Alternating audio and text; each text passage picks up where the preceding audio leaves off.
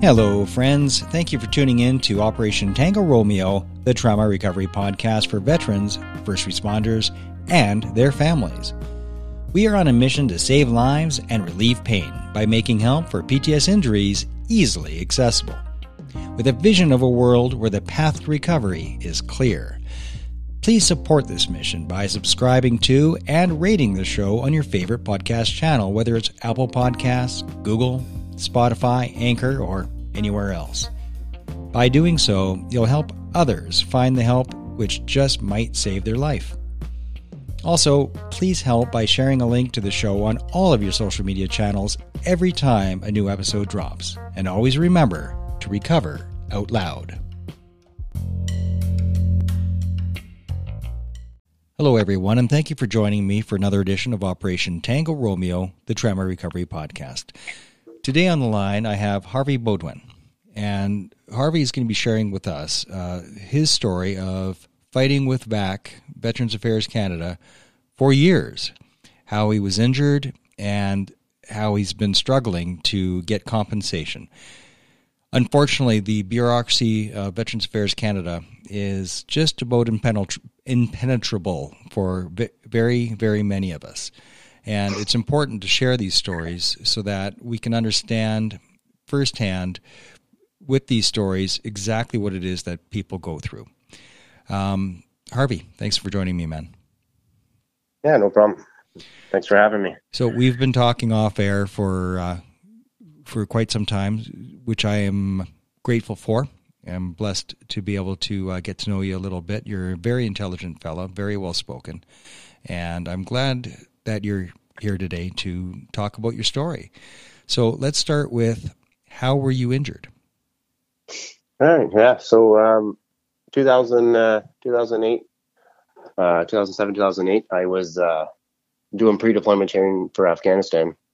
Um, walked into the base medical office and uh, out of the uh, the the pre-deployment training, we're required to you know provide your proof of vaccination and all that stuff. So I did not have my booklet with me, um, but I advised them. I said, "Yeah, I got all my vaccines my entire life. I know I'm good to go," and blah blah blah.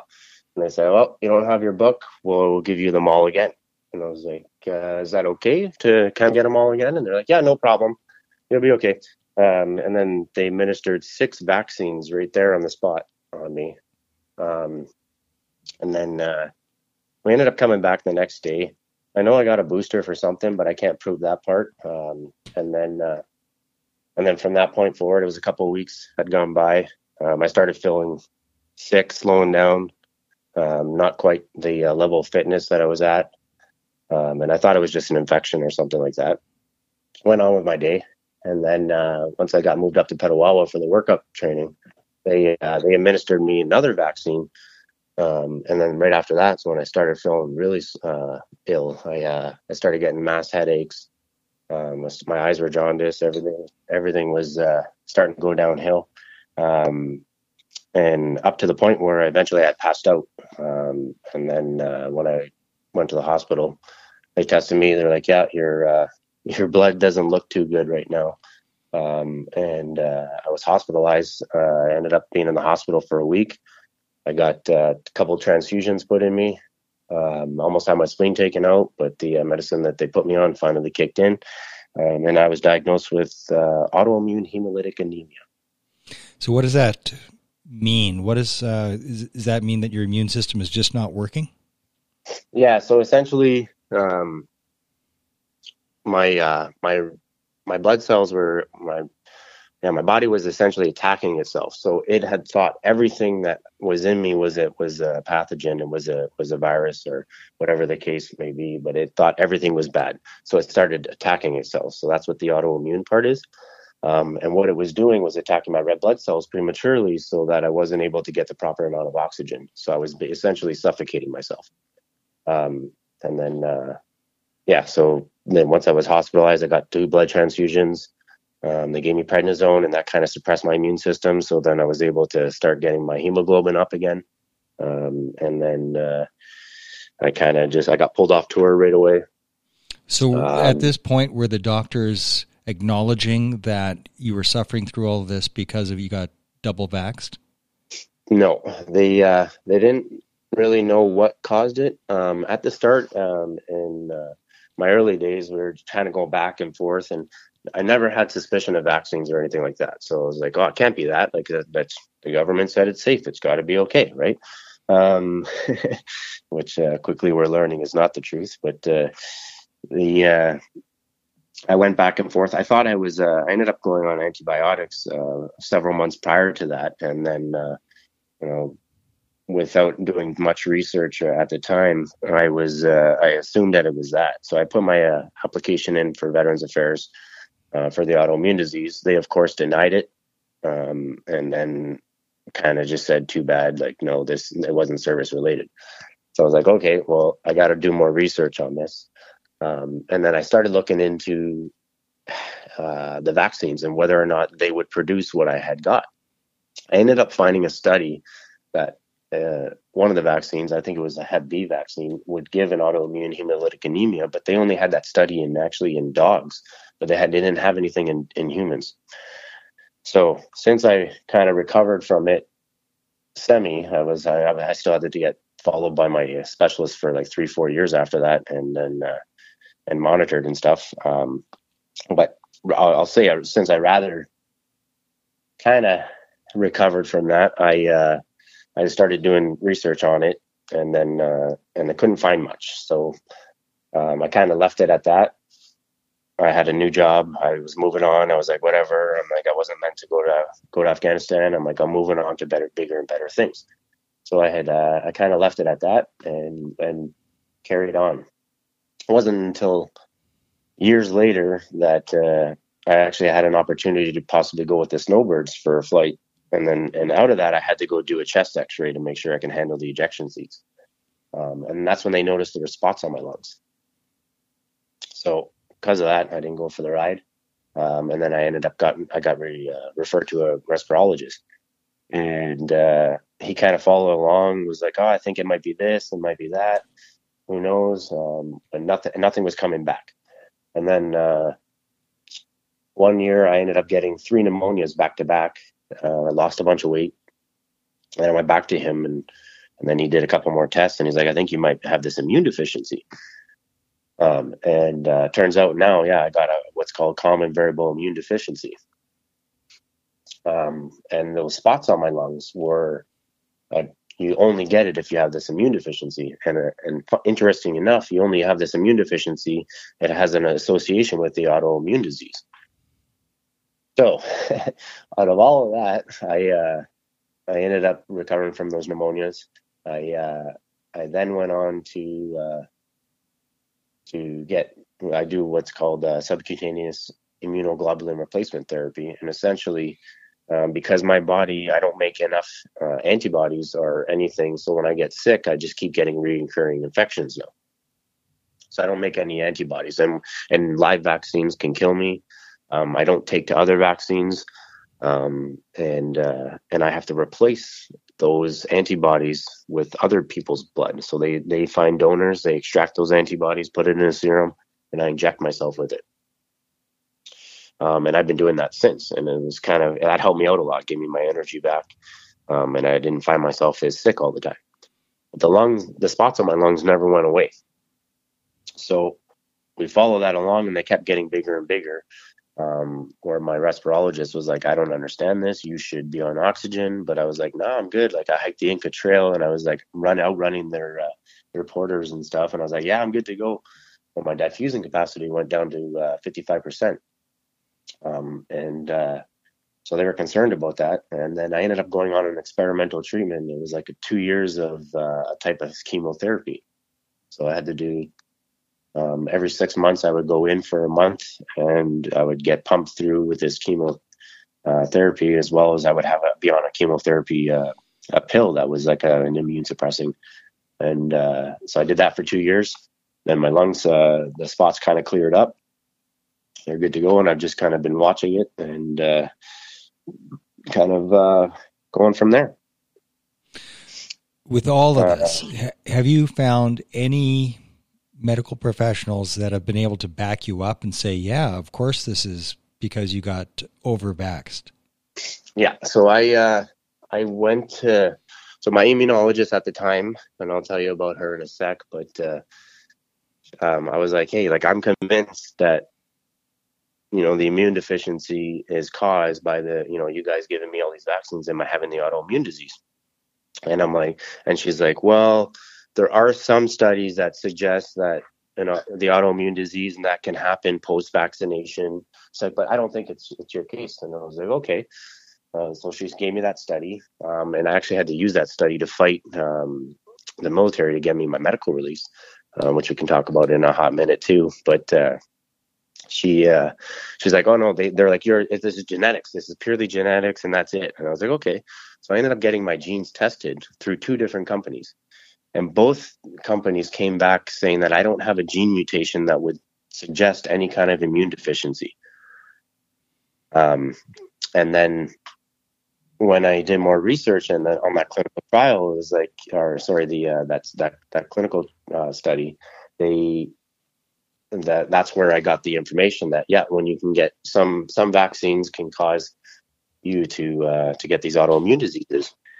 Um, and then I read up on a lot more immunology books and stuff like that. And then when you when you look up what a cytokine storm is, it basically once your when your body gets overworked like mine was, um, your your cells essentially stop talking to each other and they just shut down for protection.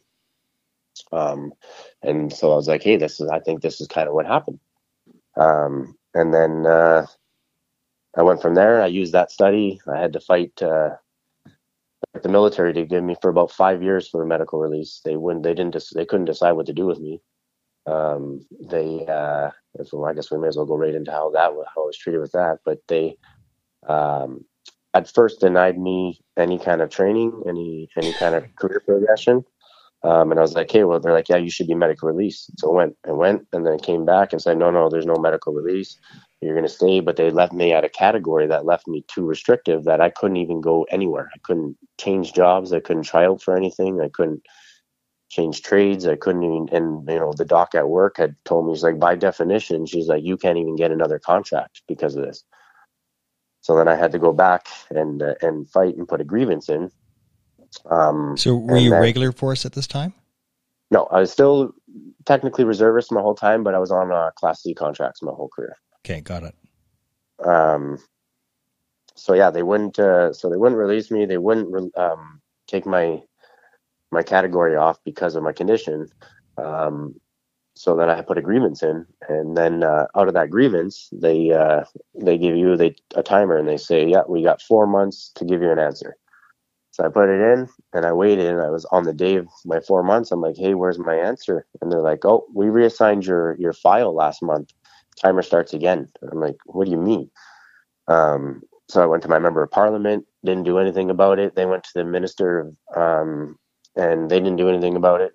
Um, and then uh, and then I went another three weeks, and then it was like, yeah, it's uh, uh, it was reassigned again. So ultimately, it got reassigned four times, and, and by the time they actually made the decision to release me, and every time they re- they they reassigned it, they're like, timer starts over, buddy. Nothing you can do about it.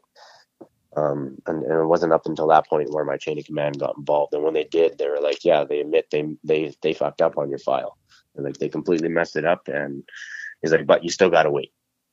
I went to the um, ombudsman office, told them my story, and they're like, "Yep, you were mistreated, but we have no authority." We Which ombudsman was it at the time? Um, I, I, think it was just the ombudsman of Ontario, or or maybe it was whatever the ombudsman was for for the military. Yeah, the veterans um, ombudsman has changed a lot, so I was just wondering if it was Pat Stogran or if you remember the name of the ombudsman. Uh no, I just had one of their workers who was just like who who I was dealing with. Um, I never I never talked to uh, the actual ombudsman or anything. Okay. Um, I just whoever whoever they assign for the they whoever they deal with. um, but yeah, they were like, we have no authority. Like even though you were mistreated, and I was like, well, that doesn't that kind of defeat the entire purpose of the ombudsman's office? But um, yeah, that was kind of left and then uh, I finally got my my release. Um, and then at that point, I was like, well, now I'll be out of the military. I may as well start um, putting in all my claims with Veterans Affairs because you know, typical Army mentality. Nobody wants to put any claims in. Um, which I that's if that there's any message I can give to guys is that if you have an injury, document it, put your claim in right away because Veterans Affairs doesn't pay you back to when the injury happened. They only give it to you when when they award it to you. And and we all know that they create as many obstacles as they can to not award you anything. Yes, so, that's a fact. Yeah. Um, so yeah, that was the uh, that was up until that point. Um, and then uh, um, I guess I would have had my medical release by then. So the uh, Veterans Affairs, I once I started submitting all my claims, they they denied a couple um, through other injuries that I had, um, and then I ended up going back and fighting them on that. Um, but then I had I'd also resubmitted my my immune deficiency one. So when I when I did that, it was obviously denied like everything else. Um, and then I I resubmitted it and I did the uh, the appeal, and I ended up having to get the lawyers involved, um, the pension bureau advocate lawyers there, right? And they uh, they they submitted the appeal, and then it went, and then it got it uh, right before it uh, it got awarded. They went in, so I, I I submitted as my common variable immune deficiency. It was appealed as my common variable immune deficiency. And then right before they awarded and acknowledged that it was service related, they went back in and changed it to my autoimmune hemolytic anemia and said, yep, you're awarded. It was service related, um, favorable with pay. But then on the paper, it said no further payouts. I was like, what the hell? So I was like, oh, maybe I'm going to get a, a, payout. And it was just, it would be a one time thing. And they finally acknowledged it.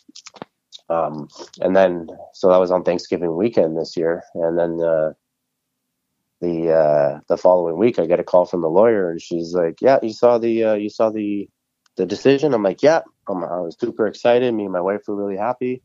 I'm like, finally, 15 years of fighting this, I don't have to fight it anymore. They finally acknowledged that what they did to me. Um, and then she turned around and said, "Yeah, no, you're not getting a, a, a, a cent." She's like, "They determined that there's no effect anymore, and it, too much time has passed, so um, you're not getting nothing." So they acknowledge that they've injured you. Yeah. But aren't going to do anything about it. And do you have it in writing that they said I yes? yes, we yeah. yes we injured you, but you're not going to get compensated for it. Yeah. Yeah. The uh, every one thing the military taught me to do is I caught them all in their uh, in their lies. Um, and then uh, just before that happened, actually, I kind of got ahead of myself. I had uh, back and forth with uh, the, with Veterans Affairs. I was like, I'm like, hey, how do we affect positive change for veterans? I'm like, because this is ridiculous. Because I'm seeing it across the board. Um, and uh, my case manager said, well, if if you want to do anything, you have to either write your member of parliament or the minister. And then I had been to my member of parliament several times who did nothing for me. And so who's and who's your member of parliament? So that was Pierre Poilievre.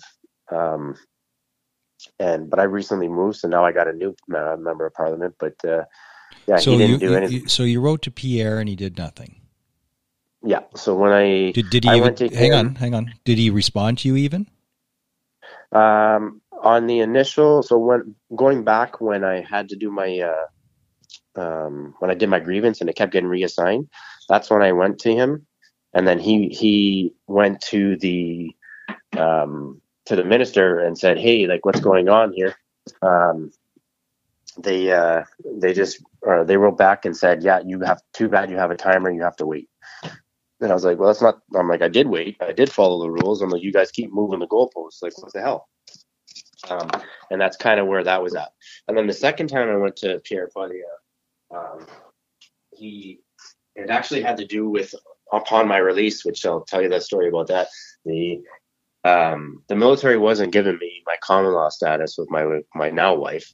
Um, she was pregnant for our firstborn at the at the time, um, and they were like, "No, you don't. You didn't provide the right documents and blah blah blah blah." Just kept giving me the runaround, and I was just about to get my release anyway, so um, I kind of left it at that. I was like, "Whatever." When when I release, my wife will give birth, or my or my fiance at the time, I should say, she'll give birth, um, and uh, and we'll be good to go. So I got released two days later. My kid came six weeks early. So when that happened, I called the pensions office and I was like, "Hey, are we covered? You know, we're gonna have medical bills." all this stuff. And they're like, yeah, you did everything right. You're going to be covered. Don't worry. We just have to process it. Just hold your receipts and we'll get back to you and you'll be covered. I was like, sweet. So we did that. And then, uh, I get my letter from the, um, public service, um, pension or plan, or if I forget the public service healthcare plan. And uh, they're like, yeah, you're not covered up until three three months after. And I'm like, well, that's not true. I'm like, the policy says this, and I called them out and I highlighted what the policy said. Um, and they're like, yeah, no, you're beat. And then so I went to my member of parliament again, and that's when he had sent a letter to the minister of VAC and was like, hey, what's going on? And they were like, yeah, you're beat, and uh, you have to wait. And I'm like, well, the policy says this, guys. I'm like, you guys are not following what the what the rules are. Um, and then after that, Pierre Poilievre, his whole office, everyone, they just ignored me. Um, so they never got back to me again after that. Even though I called them and I and I emailed them and I wanted names and everything, they, they didn't do nothing. And then uh, the third time I went to him, it was when I wrote my letter when the convoy was going on, and uh, that's when I said, "Hey guys, like, look, this is what you did to me. I'm First Nation. Like, these are my rights. Like, and uh, and he never. I, I think it was about an eight page letter I sent to him, and he didn't even acknowledge it. He did, and I, I emailed him. I, I called. I followed up. Everything wouldn't even acknowledge me. So that's why I didn't go back to him again. So when Veterans Affairs said you got to go to your member of parliament or the minister, I was like, well, I'm not going to spend my time going to Pierre Poilievre because he didn't do nothing. Um, and uh, so I wrote a 12 page letter to the Minister of Veterans Affairs, and that was in June. So I wrote him and so I asked him this, Now this is Minister MacAulay. Yeah. And uh, and so I, I sent them that letter on the Friday, I think it was. On the next Wednesday, I got a call from my case manager, and she's like, "Yeah, you sent a letter to the minister." I'm like, "Yeah, you heard?" I'm like, "Sweet." I'm like, she's like, "Yeah." So when you send letters to the minister, they get um, forwarded back to your case manager. And I'm like, and I told her, I was like, "Listen, I'm not playing your colonial games." I was like, "I have it in writing." Veterans Affairs saying that if I want to affect positive change for veterans, I have to go to the minister. I wrote a letter to the minister, and then the minister turned around and sent me back to the girl that sent me to the minister in the first place. And I was like, I'm not playing these games. I'm like, I want answers from the minister. Um, and then uh, I had to persistently um, ask back and get on them. I'm like, where are my answers? You know, like I wrote, I wrote this guy a 12 page letter. I want, I want to hear what he has to say. And uh, they kept saying, oh, he's working on a letter. It'll be given to you soon well, we're six months later, and I still don't. I still haven't even heard from him. I've tried calling his office. I've tried following up. Nothing. Nobody wants to give answers because nobody has answers. And instead of so picking up the phone, so after all these years, Harvey, um, yeah. there's still, even though they acknowledge, yeah, we injured you. This is service related, but yeah, uh, too much time has passed. We're not gonna, we're not gonna compensate you, and um, and that's still where we're at. And there's been um, not a like no support, nothing from VAC for you no, to this point. Not one bit. The only the only thing that they did do was a lawyer who said, no, no, no. Now you have to resubmit your applications under your new health issues, um, and we'll go from there. So it ties back to you know when they finally awarded it, said they went in there and changed it back to the original autoimmune hemolytic anemia, and then said I have to restart my application for the stuff that I started I did my application for in the first place was appealed as that and then they went and changed it and said I had to restart. Is that you following along there? yeah, I'm just disappointed. It's, yeah, it's, um, uh, because right now the, the, the big issue that I've been involved in, you've probably seen it on the news, is about veterans being offered medical assistance and dying. So assisted suicide by yeah. the government, uh, and I've been a central figure in that whole thing. Well, that's uh, how I reached out. Yeah, um, and yet Pierre, who was quoting me in the House of Commons, um, was ignoring you. Yeah. So the so imagine the the hypocrisy. And that's why I I wrote in my letter um, that, and I put his name in there. And I said, you know, to me as First Nation, I don't I don't care if left or right, your political parties. If you're all doing the same thing, you're all treating everyone the same. Um, and you know, for when it comes to Pierre Poilievre, at the same time, he was traveling the country telling people how much he cared about Canadians, how much he cared about First Nations. Yet he had a First Nation veteran who lived a block away from his constituent office, and he didn't even have the the courtesy to give me a call and say, hey, even if he called me and said, hey, man, I got no power, I'm not, our government's not in power, I can't do much for you, then I would have respected that. But the fact that you couldn't even pick up the phone and and try to get to the bottom of it and make it go public or something, you know, that's so I lost a lot of respect for that man. Harvey, I'm going to leave it there. I'm going to put a bow on this one and then you and I will continue talking off air, all right? Sounds good. All right, brother. I uh, I appreciate you reaching out to me, Harvey. I appreciate you sharing your story and I'm going to share this. So I'll be sending this right to the Shadow Minister of Veterans Affairs and see Perfect. if we can't bust this loose a little bit. Okay. Absolutely, I appreciate it, and uh, thanks for the uh, thanks for giving me the time. I've been you're the only one uh, who actually even gave me any time of day. Uh, I've been trying to get my story out. Uh, you know, when it comes down to to uh, like you just said, with what's caught the news is this medical assistance and um, and dying is it made me realize that I'm not the only one. You know, is uh, they're doing this to everyone. And my biggest thing is that uh, I have a, an extremely good support network. I have a big, very big, loving family, and I got my wife and kids. And all I can think about are the veterans that don't have any of that. And if and if any one of them who have PTSD or anything like that, and they're left hanging like this, and they're given the obstacles, it's no wonder that the suicide rate is higher for veterans. And and it's just it's really concerning and and it's disgusting actually for our government to treat people like this. But uh, that's kind of why I reached out to you, and I and I hope that it sheds some light on the treatment that we're all getting. Well, brother, I appreciate you sharing your story with me today, and I'm going to be sending this, and we're about to have a conversation offline. But perfect. st- stay stay on the line.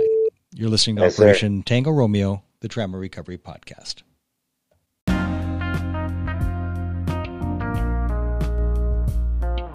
Hello, friends. Thank you for tuning in to Operation Tango Romeo, the Trauma Recovery Podcast for veterans, first responders, and their families. We are on a mission to save lives and relieve pain by making help for PTS injuries easily accessible. With a vision of a world where the path to recovery is clear. Please support this mission by subscribing to and rating the show on your favorite podcast channel, whether it's Apple Podcasts, Google, Spotify, Anchor, or anywhere else. By doing so, you'll help others find the help which just might save their life. Also, please help by sharing a link to the show on all of your social media channels every time a new episode drops. And always remember to recover out loud.